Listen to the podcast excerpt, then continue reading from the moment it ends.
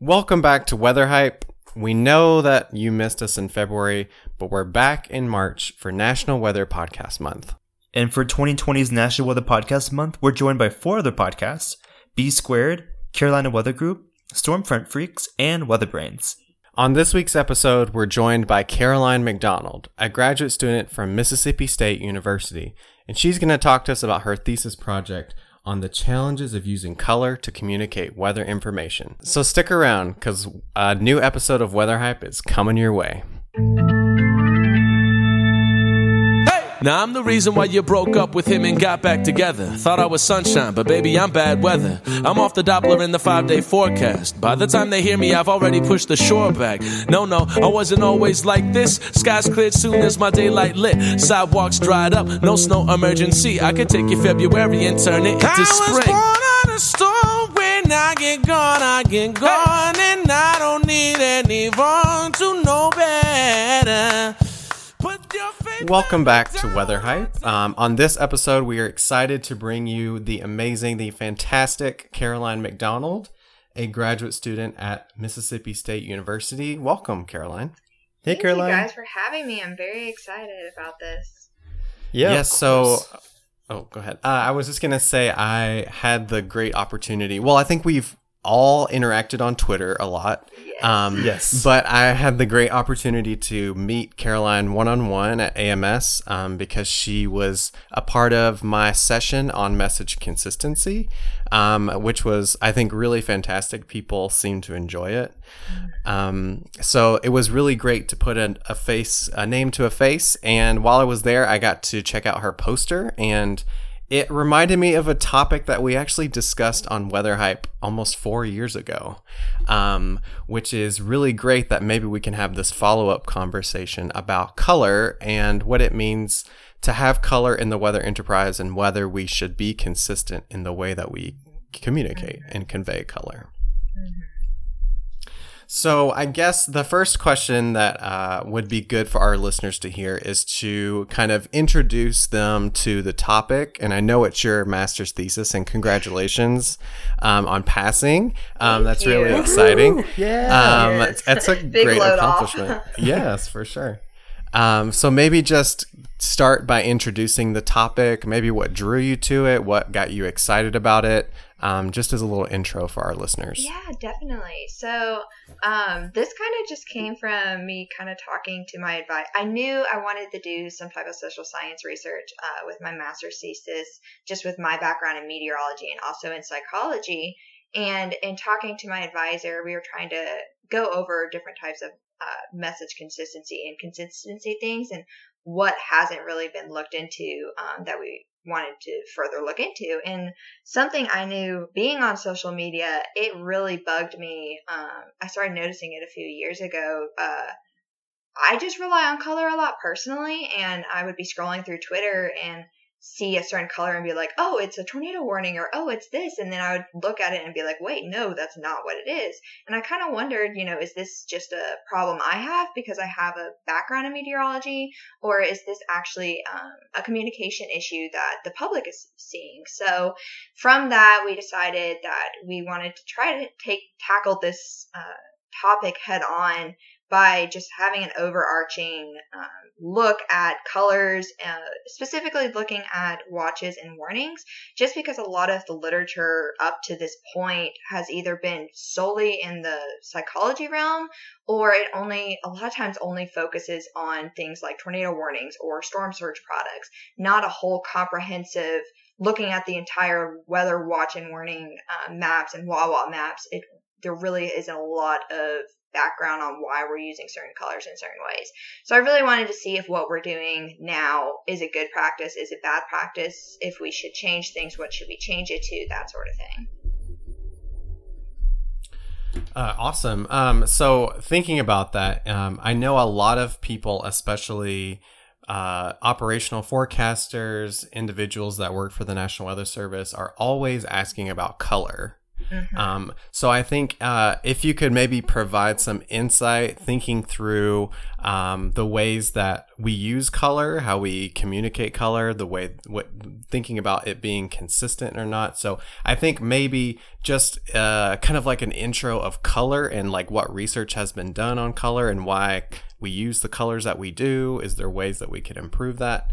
Um, I think just an intro of that of that sort might be helpful too. Yeah, no, definitely. Um, so something that was really interesting to me, um, most a lot of my literature review, I relied heavily on psychology papers, mm-hmm. um, just because a lot of psychology research kind of de- deals with visual cues and how people respond to certain types of hazards. Um, and something that was interesting was kind of throughout that literature, they talked a lot about rainbow color scales. So, you know, red, orange, yellow, green, blue, purple, and how people don't you a lot of times people want to put a numerical value to a color so you know one being the highest and five being the lowest you know where is a one on that scale but the problem is is people have a very difficult time um, ranking those in the exact same order. So, for example, reds and a lot of times reds, orange, and yellow usually follow that sequence. But where does a color like purple go? Um, some people think purple is at the end of the spectrum, whereas other people think it's the worst. And so there has been a little bit of inconsistency, I would say, in literature that way. Um, something else that is just that um, I know the National Weather Service is trying to begin combating this uh, with their hazard simplification process and trying to narrow down all the different products they're using. Um, but at what point using colors, um, if we're trying to use color to convey a message, then if we're just using a bunch of different colors, then we're not really using those colors to convey a threat per se. Um, if so, kind of trying to figure out, you know, are we going to use color as a differentiating factor or is that supposed to be um, eliciting a response from people? You know if people are seeing a graphic are we using color to reflect what type of product it is or the type of response we want them to have from that color? Um, and that kind of just goes back to um, there is literature where you know reds and orange and yellows a lot of times like red means danger or yellow means caution whereas green a lot of times is, oh, you're good. And so there is kind of some miscommunication when you take that into the meteorological realm, and that um, flash flood warnings or flooding products a lot of times now are being used by green colors. And, you know, to a normal person, if you took off any verbiage of warning or anything and just showed them green, I mean, people probably might think that's okay. And so once we add that wording, how much are people's intake from that graphic being taken by the color versus the words, um, that sort of thing. Hey Caroline, in uh, you're looking at the different psychology work to inform kind of the colors and ideas. What other examples outside of meteorology do people use colors to convey a sense of safety or danger? So uh, a lot of the research I found it had to do with warning labels. So like on actual products, um, like it like caution, don't touch this, or warning, don't do this. Um, a lot of the stuff I found was that. So it was still, a, I would say, hazard based research, but the um, implication of it, I would say, is different in that um, those products were only using one color to reflect reflect one word. Um, whereas when you are trying to transfer that into the field of meteorology, you know, we have tons of different products, different watches, different warnings. So we right now use a ton of different colors to represent each of those. Um, and so that's where kind of taking that research from psychology to meteorology is difficult because at what point um, should we be using the same colors for same products or do we need to be keeping different colors like we are? Um, that sort of thing. And then that kind of goes into the whole factor of, you know, one entity might use one color, but then another co- entity might use a different color. So at what it kind of goes back to what we talked about at AMS when we talked about message consistency and inconsistency. Um, at what point, I do think there is a point between how color consistency, how consistent we need to be, but then also a point of there is some leeway depending on which way we go about it, if that makes sense. No, I think it definitely does. And uh, just to add to that, in some of the research that I've done too, I've seen where some people have done research on like the Homeland Security's uh, mm-hmm. scale. Um, I don't know what it's called, but uh, you know where they're like we're uh, yeah, I don't know what whatever levels we we move through in yes. terms of like threat and I think it's the Homeland Security and- Advisory System when they like at the airport, correct. right? So like red is Yeah. severe, yellow is elevated, guarded it's blue, and high is orange. Which Yeah. very interesting word choice. But anyway, guarded yeah uh, yeah so I've, I've also seen some work done um, from that angle as well but i think caroline brings up a really good point in that um, not only do we have to be consistent more uh, to work on our consistency uh, in color representation but i think you also made a really good point of making sure that we're consistent in the the the thing that we're using the color to represent. So beyond it being kind of these different risk levels, we also see color being used to convey different hazard types. Um, so again, like when someone looks at a graphic, um, if we're using color to like delineate two totally different things, then that in itself can be a form of confusion in itself. Um, so I think that's a really great point. I'm glad that you brought that up.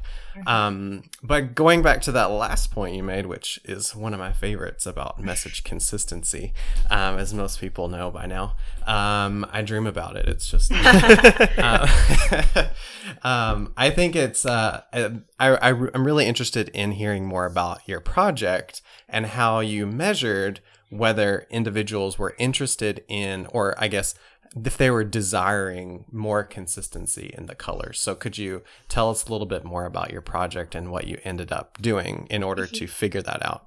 Yeah. So um, the way we went about it, we actually broke up kind of our hypotheses into two um, separate public surveys, just because we really wanted to get a comprehensive um, foundation, and also didn't want to completely overwhelm people to the point that we got no responses. So um, the first survey really focused in and honed in on that um, color consistency idea. Whereas our second survey, that's kind of where we introduced more of the um, hazardous weather products, so our watches and warnings, more into that survey. But in the first survey, um, we used 12 different um, images. Uh, we use six colors, uh, kind of on that rainbow scale, even though literature says people don't follow rainbow scale. Wanted to further show that, but then also see um, just in a different t- setting um, how people would rank on a rainbow scale. Um, we so we used red, orange, yellow, green, blue, and purple. But then we also used um, filled in polygons as well as outline polygons. And people were given identical prompts and basically just asked it, just said, "Hey, you know, you're in, you're at location X. Um, what is your perceived threat or perceived risk based on all this information?" Um, the fun thing doing this research is on my end, I knew that every single prompt in the X all in the same exact location. The only things that changed were whether or not it was a filled or outline polygon and then the color. Um, the thing, uh, what we found from that, um, which I was not expecting, was that our filled polygons actually had a higher risk perception among everyone compared to the outline. Um, I was not personally expecting that just because right now, um, most of what I see being done um, either on TV or social media, a lot of times warnings are being represented with outline polygons, whereas watches are filled in polygons, um, which that might be potentially counterintuitive if people perceive more risk with a filled polygon compared to an outline. Um, additionally, there was a difference in the colors. So red was the highest, um, and green had the lowest risk perception. Um, yellow and purple actually had similar data, or they had similar means, but their datas were kind of different. So yellow um, still kind of followed that red, orange, yellow pattern, but purple, what we ran into is that we actually had a kind of equilibrium in the data we saw in that as many people voted yes this is the worst as as many people voted yes this is the not the worst at all. And so um, i do kind of think that way it introduces that purple is kind of one of those some people do think it's the top but there are a significant portion of people that think it's the bottom. So you know maybe we just don't use purple altogether if people if we're having so many different opinions here.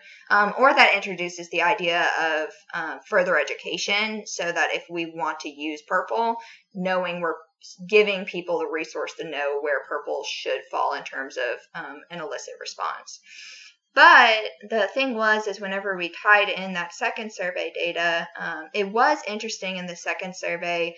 We did not see as much um, identification with the actual hazardous weather product type as was expected. In that, um, for example, tornado watches and severe thunderstorm watches actually had similar um, risk perception among participants. Um, and there really was no um, quantifiable evidence that people, when they look at the actual product name, so either, you know, watch versus warning or the actual hazardous weather product type, so like a tornado warning versus a flash flood warning, um, people were able to kind of identify things like tornado warning was the highest risk response, whereas flash flood was the lowest. But then severe thunderstorm warnings and winter weather warnings um, had similar results. So there was kind of some inconsistent results there that I really think um, in the future kind of need to look into a little bit more. I know um, with the hazard simplification process, um, in color, they've talked some about, you know, should we be representing watches and warnings all with the same color and not using different colors by product type? And my answer to that is kind of a yes and no. Um, I think if we go about that, we definitely need to have some type of formal education because it's not the way we've been doing things. But there also are differences in that tornado warning was significantly higher than all of the other warning products. But at the same time, um, it was higher, but then some of the products were similar. So color, it kind of comes into this um, this realm, it kind of goes back to that whole consistency, inconsistency thing of it does seem like people, in terms of that red, orange, and yellow, kind of follow that sequence. And then also the filled versus outline just kind of notes not only does the color, um, but how much of the color we're using. Um, it would be interesting if you, um, you know, if we change the width of the line or something like that. Uh, we didn't in this study, but it would be interesting to see if that um, elicits a different type of risk response since we did see the differences in the risk in the outline. Um, but also in the future, just looking into that watch and warning and seeing how people ingest that information. Yeah, that's really interesting. You know, talking about the outline versus the filled polygon. Um, it seems like in more recent years i've seen the polygon at first you know just being an outline when you're talking about a tornado mm-hmm. watch or warning or a severe thunderstorm warning but then maybe in the last couple of years I've started seeing them being filled in the polygons. So mm-hmm. if you go to mm-hmm. like the NWS Tornado Twitter account, all mm-hmm. the polygons and all the graphics have the tornado warnings or whatever yes. warning product filled in. And then I've noticed on mm-hmm. TV too, um, it seems like they've been filling in with the new graphics and stuff like that. So I don't know if yeah. They were informed in, in their own like market research or Mm-hmm. what helped guide them to do that. But it seems like there was more of a shift instead of just having the outline to actually have the filled in polygon, which I think is what you said. It elicited more of a um, threat to the survey participants. Yeah, no, I definitely agree. Um, yeah, that's definitely a shift that I've seen too. And obviously, it looks like it is a good shift since uh, people definitely see, said they perceive more risk with that.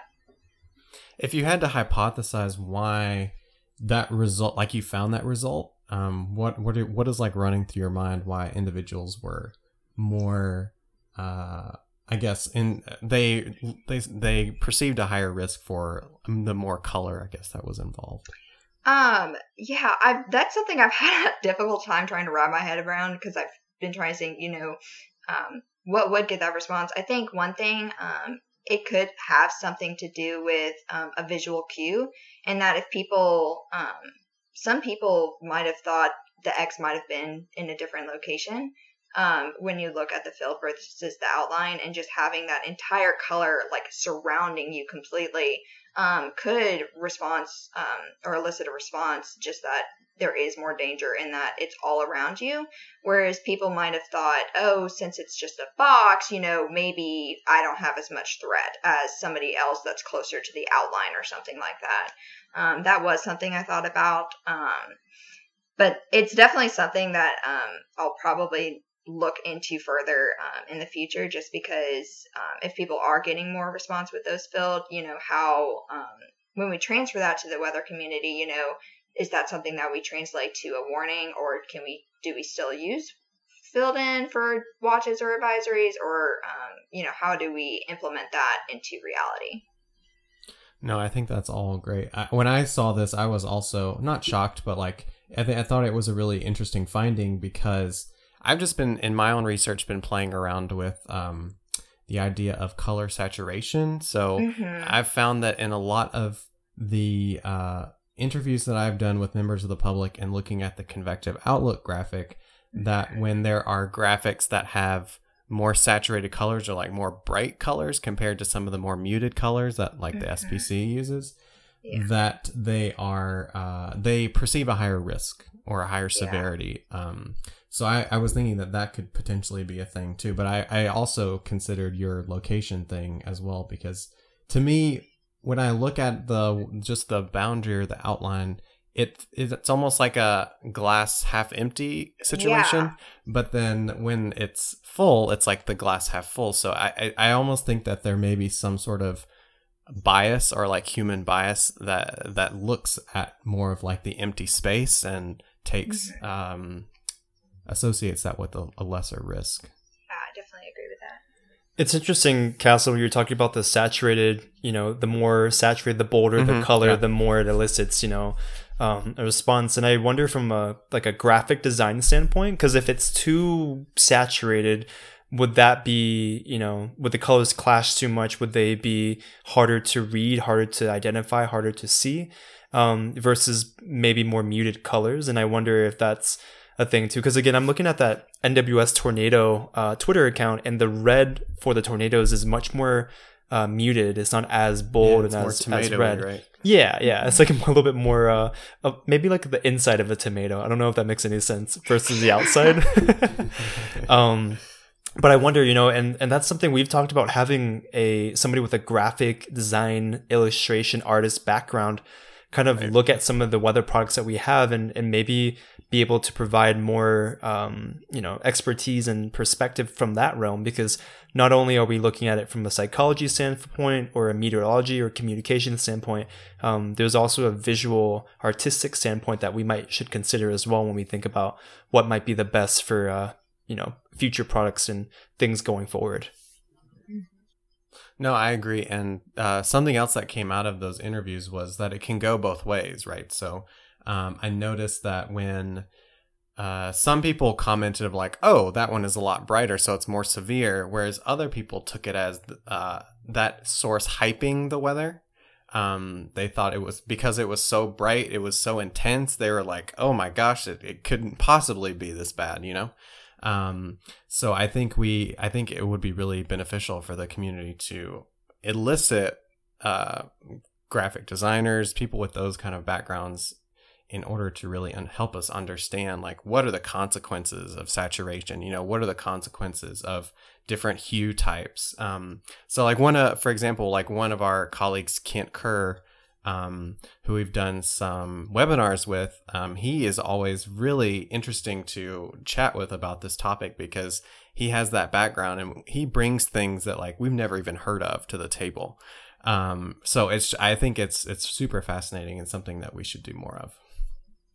Yeah, and something else I know, um, some of the literature I came across, uh, since we're on the topic of hues and just different things, is Yeah. what about monochromatic scales? I mean, you Ooh, know, if great. we're representing one hazard one way, um, but then going from that lighter, um, I guess, just lighter red to a darker red, you know, at Mhm. what point, what's, which way do people go? You know, is that lighter, I would say, like more brightness, like does that elicit more of a response, or does that dark, really thick, like color, does that elicit more of a response? And I think um, that's something I looked into a little bit, but didn't completely because I was looking at more um, completely different colors than the saturation or hues in that perspective of it.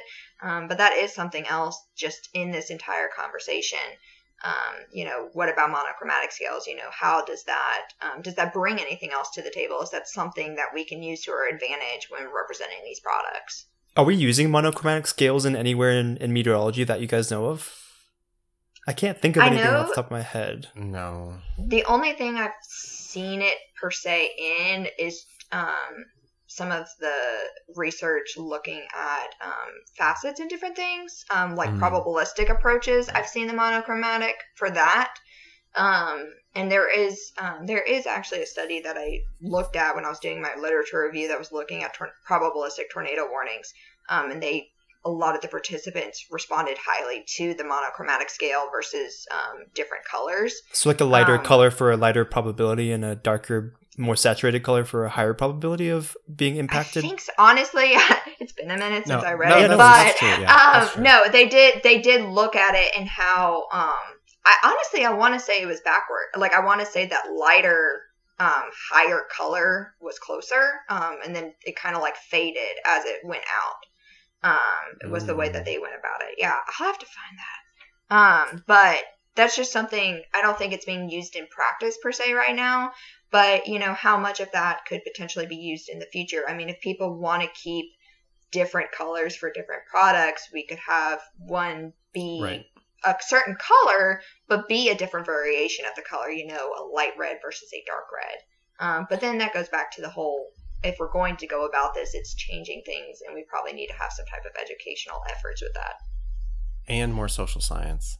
Yes, a lot more social just science. yeah, there's Uh, just got to incorporate a lot of different worlds, and that's something that you know Mhm. Castle and I and Caroline you as well. We start to understand and realize in having that social science background and think there's so many different people that have to come into play when it, when we make these big decisions. I'm thinking from an accessibility standpoint too. What color Yep. scales and, and monochromatic or um, you know multichromatic? That's totally the wrong word. Um, but if we use you know different colors, is it accessible to everybody? Can everyone easily see it? Um, and these are things that we really need to think about from the beginning and not really make that an afterthought once we've kind of developed things and gone along the way. So I'm super glad that you're doing this research and more and more people are looking into this and acknowledging that it's a whole community effort to to really bring about a good, positive, but well thought out change. Uh, speaking of facets, um, I also think that this result about the uh, the filling in being more impactful is a good positive vibe for PHI, like the Mhm. probabilistic hazard information, Yeah. um, the PHI plumes and stuff, because those Yes. are more filled in. Um, So I think that is also a positive re- result for that. Um, but I agree, Min, about the accessibility. Um, I think uh, the one thing that I really took away from the AMS eh, the AMS conference this year was making sure we're constantly asking the question, "Who's not at the table right now?" Yep. um, and can constantly thinking about like what research perspective do we have what accessibility constraint are we not thinking about um, constantly pushing ourselves to get better and better about making sure people that aren't at the table actually get a spot and uh, get to have their voice heard um, No, think I com- that's- I completely agree with that. I know that's something. Um, whenever I started looking at, at the um, just beginning this whole color sequence, I tried to go back and see, you know, um, the weather watch and advisory map that we use now. Like, why? How did that come to be? Why did we use that? And I don't know if you guys Oh, have ever Lord. found anything, but I I didn't. I was about to say that's really far Hashtag back, so oof. good luck. well exactly and that's kind of the thing is i'm thankful now like going forward we've realized you know what we're doing now probably isn't the best practice but instead of instilling something that might fail or not do as good of a job as it needs to in a few years um, we're bringing all these different people to the table and trying to identify you know um, like you guys said earlier a graphic person i mean i didn't take any classes in graphic design i can't speak to colors completely that way um, i can somewhat speak to how people respond to a color, um, but actually having a visual graphical approach to it, that's not my specialty. Um, and I think if we're ever going to tackle this, there does need to be a bunch of different people at the table. There do need to be these people who bring these different specialties, um, bringing the meteorology aspect. Um, that was part of the reason I got a meteorology degree was, yes, I wanted to communicate with people, but at the same time, I wanted to be able to understand the science behind it. And I think there is a certain aspect of both the social science, a physical science, um, but then also just every different realm of science does need to be at this conversation so that whatever product we come to and whatever we end up putting out in the future is something that can stick and something that can ultimately save people's lives. Um, I think before we move to talk about consistency and the stuff that you asked about that, um, a quick follow up question. I saw on your poster that you had a follow up question in the second survey where you asked participants if they felt like they associated a certain color with a particular hazard. Yes. Do you have information on that that you could share? That sounds So- really interesting. Yes. So the so actually, I'll just go ahead and it kind of might segue into the next topic anyway. Okay, but sweet. I had two follow up questions in each survey, um, trying to answer a different question. Um, the first survey I asked just flat out, should colors be represented um, consistently across the U.S.? You know, if you're in New York versus the Deep South versus somewhere else, and you have a product, should they be used uh, consistently?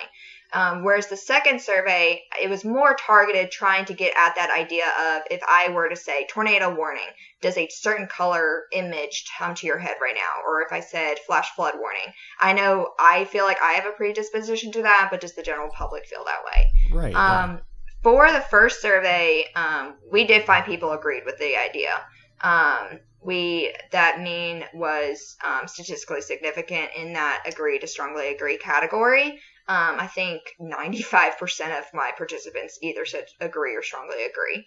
So people seem to want consistency. Um, it was a very base level question. Um, I didn't pry too much into it, but um, it was interesting to see that. The second survey, the results from that were not as significant. Um, it kind of fell more into that neither agree disagree category to a little bit on the edge of agree.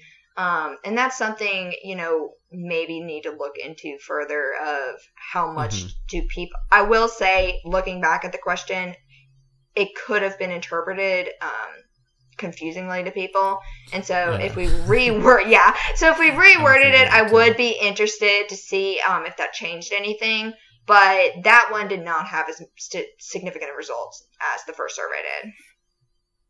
Okay. Yeah, I, I would be also be interested in knowing what color they actually associate with each hazard. So maybe Yeah. like randomizing it and having them like you know you used to do like in in elementary school you get to draw the line to match up which Mhm. hazard goes with which color.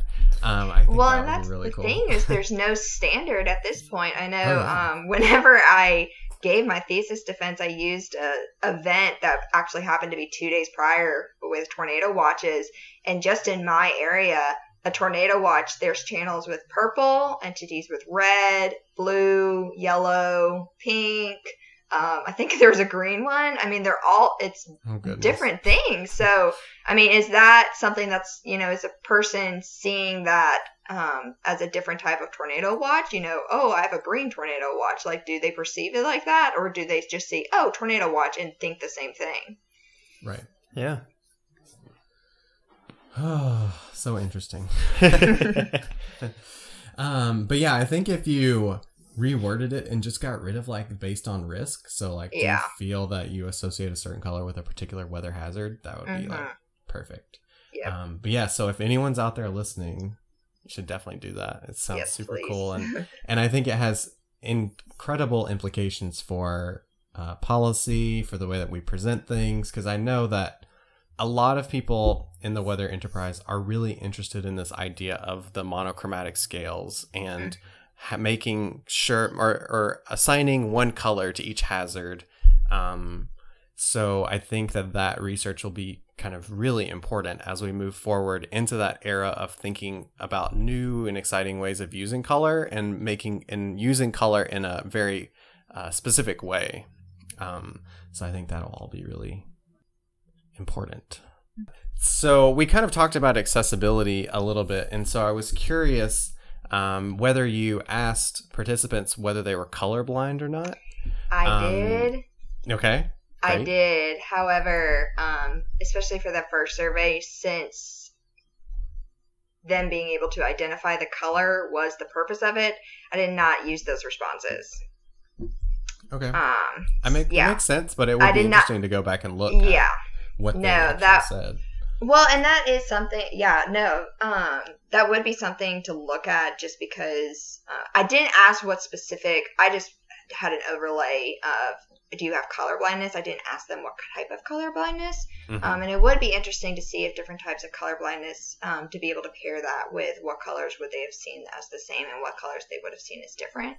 right. Um, no, that is a good point. But no, just when we were designing the survey and just trying to get that baseline, um, we just didn't want there to be any type of uh, potential skew if people Sure. answering it that like just see it all the same. So, and that's and that is something um, moving forward. Is yes, I did not a specifically address that, but that is something whatever we do choose to adopt, we do need to bring those type of, those people to the table and Mhm. try to see, you know, whatever we're putting forth, um, can they identify that? And I would say um, it would be interesting. You know, now that you bring that up, I would really, it would be interesting to go look at the fill versus the outline because that wouldn't be influenced by the color. Um, Mm, the color true. potentially could be all this be the same. So um, it would be interesting if I still have all the data, and so I could go look at that. But it would be interesting to see if that fill to contour um, is represented by those with color blindness, because if that's the case, then that could be a potential um, bridge in how we're communicating things. Um, if that's a visual cue to people that a filled in has more risk, then um, that's something that we could use to our advantage. Yeah, Yeah, because I also ran into this doing my survey or my experiment too, because it was like the day before I was going to launch, and I was like, "Holy crap! I got to ask people if they're colorblind or not." Mhm. Um, because when when we're actually manipulating color, like that's super important. Yeah. um. So the only other question that I have is the one that I often think about and uh I don't want to say I'm concerned about, but it's always in the back of my mind. I'm always constantly thinking about it as I continue to push for consistency in the weather enterprise. And I often get this question when I talk about it um, in kind of public settings or at conferences is that by moving to a more uniform color scale as kind of the question in your survey emphasize that members of the public may want this Mm-hmm. does that lead to a one size fits all category that then may not actually work for all people I hear what you're saying. I that was something I was thinking about whenever um, I went in and was doing this, and Yeah. I think the thing that sometimes gets left out of these is um, I think I've, I've mentioned it a few times, but I think that's where we have an opportunity for um, more education efforts um, Mhm. within the field in doing that. Um, I will say something I didn't say with the second survey. Um, we focus more on the hazard product type because we didn't want um, people's conceptions of watches and warnings to completely um, potentially overwhelm the data in that um, there is uh, data that show or people have results that show that watches and warnings people don't identify properly a lot of times. Um, and so actually in that survey part of the survey design was before we gave them any questions we just told them what a watch and warning was. Like we gave them a formal definition. Um, and that was seen in the results in that all of our warning categories were higher than the watch categories um, and so I think that kind of just highlights that if we um, try to have some type of educational effort with whatever we decide to use, um, I think that it would really help people. Um, and that's kind of where we need to, if we do move forward th- with this, then we would all need to be on the same page because if one person um, is looking for one, uh, looking at one outlet versus another, um, and one outlet's telling them, oh, these are the colors we use and this is what it means, but then a different outlet is like, well, no, it's this, um, that could cause some confusion to people. And so I think if we are on the same page, if we're able to educate people, then we might be able to um, cross over that boundary of hopefully not alienating alienating any populations that wouldn't be able to understand it. Totally makes sense. And I guess the what co- what comes next is how do we get the entire weather enterprise on board with doing this? Ooh. So I was actually asked this at AMS, um, Okay, good. and it's Super something. Yes, I, I, I remember sitting there going, Ugh. Um, unfortunately, it, do I think one day will every single entity will do the same things? Unfortunately, probably not. But I do think there are some things that we can do better, um, and some places that we can do better. And I do think hazardous weather products and the colors is somewhere we can. Um, I know an example of this before I even began researching this. Um, I was at an NWA conference and I was at a RON meeting, and there was a broadcast meteorologist who was from St. Louis, and they actually brought up the idea of color, and all of their uh, broadcasters got together and said, okay, we're tired of representing all of this by different colors. Mm, it yeah. could be confusing. They came together as a city and um, said, no, we're going to use the National Weather Service's colors. and they do. And I know of several um, markets that do that. But then I know um, I have several friends who are broadcasters now who have gone to um, those higher in positions of authority and have been told no. And so I think that's kind of where we might, I kind of wanted to do this research in that it gives people um, evidence of this. Um, just that color seems to be something that people respond to differently, and it could potentially be causing confusion. And so I think that's just kind of where it kind of goes back to we need to have everybody at the table and be what is our end goal. If we're doing this because we're wanting to save lives and get a message across, then there is a certain aspect of coming together and doing this, even if it's you're going to look the same as everybody else. But at the de- end of the day, if we're trying to get a similar message across, then this may be something we need to be doing. It's so frustrating to hear that because, you know, part of the broadcast side, it's not just about getting the information out, but there's at the end of the day profits and um, advertising and things like that and ratings as well. And then also on top of that, yeah, it makes it hard. Oh no, you yeah, no. I just that's I've heard that from um, some of my colleagues and peers um, who have asked about color stuff, and they're like, "Oh my gosh, I'm so glad you're looking at this because I've gone to somebody and tried to tell them about this, and I want to use the NWS colors, but they've told me no because of ratings, and we have to do it differently." Um, and so I hope that at some point we could probably cross that, and it does seem like there are a lot of broadcasters out there who do see this as a problem and have kind of gotten together already and changed the way things are. And I think um, if we if research continues coming coming out that shows that this is a problem, um, I think it kind of forces people who may be reluctant to doing this um, forces might force them into doing this or being being more open to this discussion. I mean, kudos to the St. Louis broadcast meteorologists and TV stations for agreeing to that and implementing it. And I, I guess it kind of serves as a nice model for other cities and other uh, TV stations and TV station owners in different markets to say, okay, if St. Louis can do it, why can't we do it in Oklahoma City? Because we know how crazy yeah. Oklahoma City graphics can be. Um, but yeah, it you know if they can do it, I wonder what all the complexities went into everybody agreeing to do the colors and if they just had mm-hmm. um, station owners or tv direct news directors that were very supportive of that if that was all mm-hmm. it was or if they had to take it to a high, even higher level past the stations but um, if they can do it and they work with the weather service office there in st louis too it'd be great to see that idea spread throughout the country too and i'm glad that they presented that so that other broadcasters could have that perspective to see how they can make that change in their city Mm-hmm. I will also point out um, I've had people uh, tell me that I'm just going after broadcasters. I will say it is not a broadcast issue. Only mm-hmm. um, if you look at the National Weather Service, they're better about it than a lot of places. But at the same time, um, if you look at a severe thunderstorm watch, it's different colors in different locations. Uh, through the Storm Prediction Center versus the WFO offices, and sometimes what pops up on Twitter, it is different. Um, and so that's it's not just one entity here; it's everybody has their uh, foot in this. Um, so. No, I agree with you with what you said, and that's usually the uh, explanation that I give to.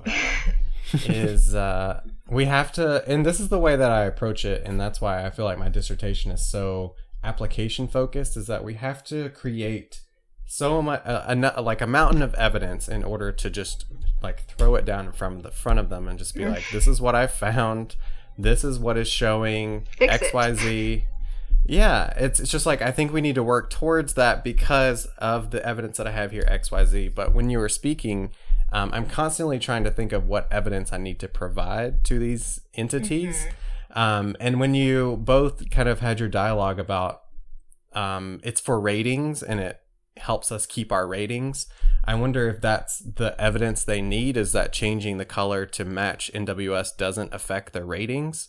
Um, so that that just gave me a, an, an, interesting insight um, to think about further about how we would measure that and think through that uh, problem.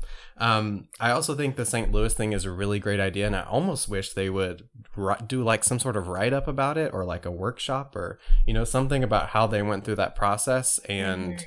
Yeah, it was a Um, very brief conversation. Um, It was actually at a RON meeting, uh, the Research to Operation Nexus meeting. I was there trying to get ideas about my thesis, and one of the it was a social science table, and there was a broadcaster, and he brought up color and what they had been doing. Um, so yeah, that would definitely be something to look into um, further of how they went about that. Yeah, and just I think just uh, having some sort of documentation on the process, the hoops they had to go through, like all of the the struggles and challenges, but like how they ended up being able to do it, and maybe some best practices as well. I think that would be really beneficial. Well, I, that's all the questions that I have. Min, do you have any questions? No, I think this was such a great conversation, and and it reminds me how much I love talking about this kind of stuff. And um, you know, it's so cool to see that you also studied psychology and, and meteorology like Castle did, um, and to see the value in that. So kudos to you guys. That's awesome. I had a, pro- I, I can't say I did this by myself. I actually had a professor when I came to visit uh, Mississippi State for undergrad who was just talking about career opportunities and talked about social science. Um, mind you, this was eight ag- years ago now, and I didn't know it existed when he brought it up. But I was getting ready to take a psychology course at high school, and I knew I didn't want to be a broadcaster, but I loved the communication aspect. Um, and so I definitely think I'm thankful that there's other people out there that do the psychology meteorology uh, mix because I do think um, they go hand in hand really well. Uh, can we ask what's next? What are you gonna do next? Yeah. Um, right now it's still a little bit TBD. Um, I have been working as a pathways meteorologist for the National Weather Service for the past few years. Um, so depending on how things um, go over the next few months, um, I'm planning to transition into a full time position. Um, so still nothing um, official or completely nailed down at this point, um, but that is my plan next steps. But I really do enjoy research and doing things, and I hope no matter if it's a career with the National Weather Service or um, any type of other entity, I do want to continue doing research um, and working with people on this subject. Awesome. That's exciting. You're gonna be a bright star, so we're gonna continue to follow you. And, Heck yeah. Um, I guess other than that, I don't have anything else. Uh, I guess um, thank you so much for joining us. Um, Yes, as Min said, I think this on was here. fantastic. It's one of my it's it's like a, a branch of one of my loves. So I could talk for hours about it, um, and I'm really excited that other people are doing it besides me. Um, so that we can continue again to build that body of evidence for the I Weather Enterprise. agree. And when you guys Yes, all figure guys everything so out, much. when you figure everything out, then I'll put it When into we figure practice. everything out. yeah. Research We'll just practitioner. down all the papers. yeah, there you, You go. can go to bat for us. Yeah, exactly. Got you.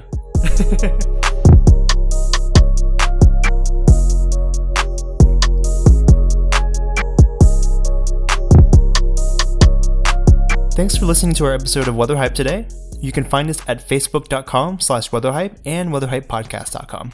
You can also find us on Twitter at weatherhype, both words weather and hype, or send us a lovely email at weatherhype at gmail.com. We love it when you leave reviews, so feel free to rate us and let us know how we're doing on iTunes and other places where you listen to the podcast.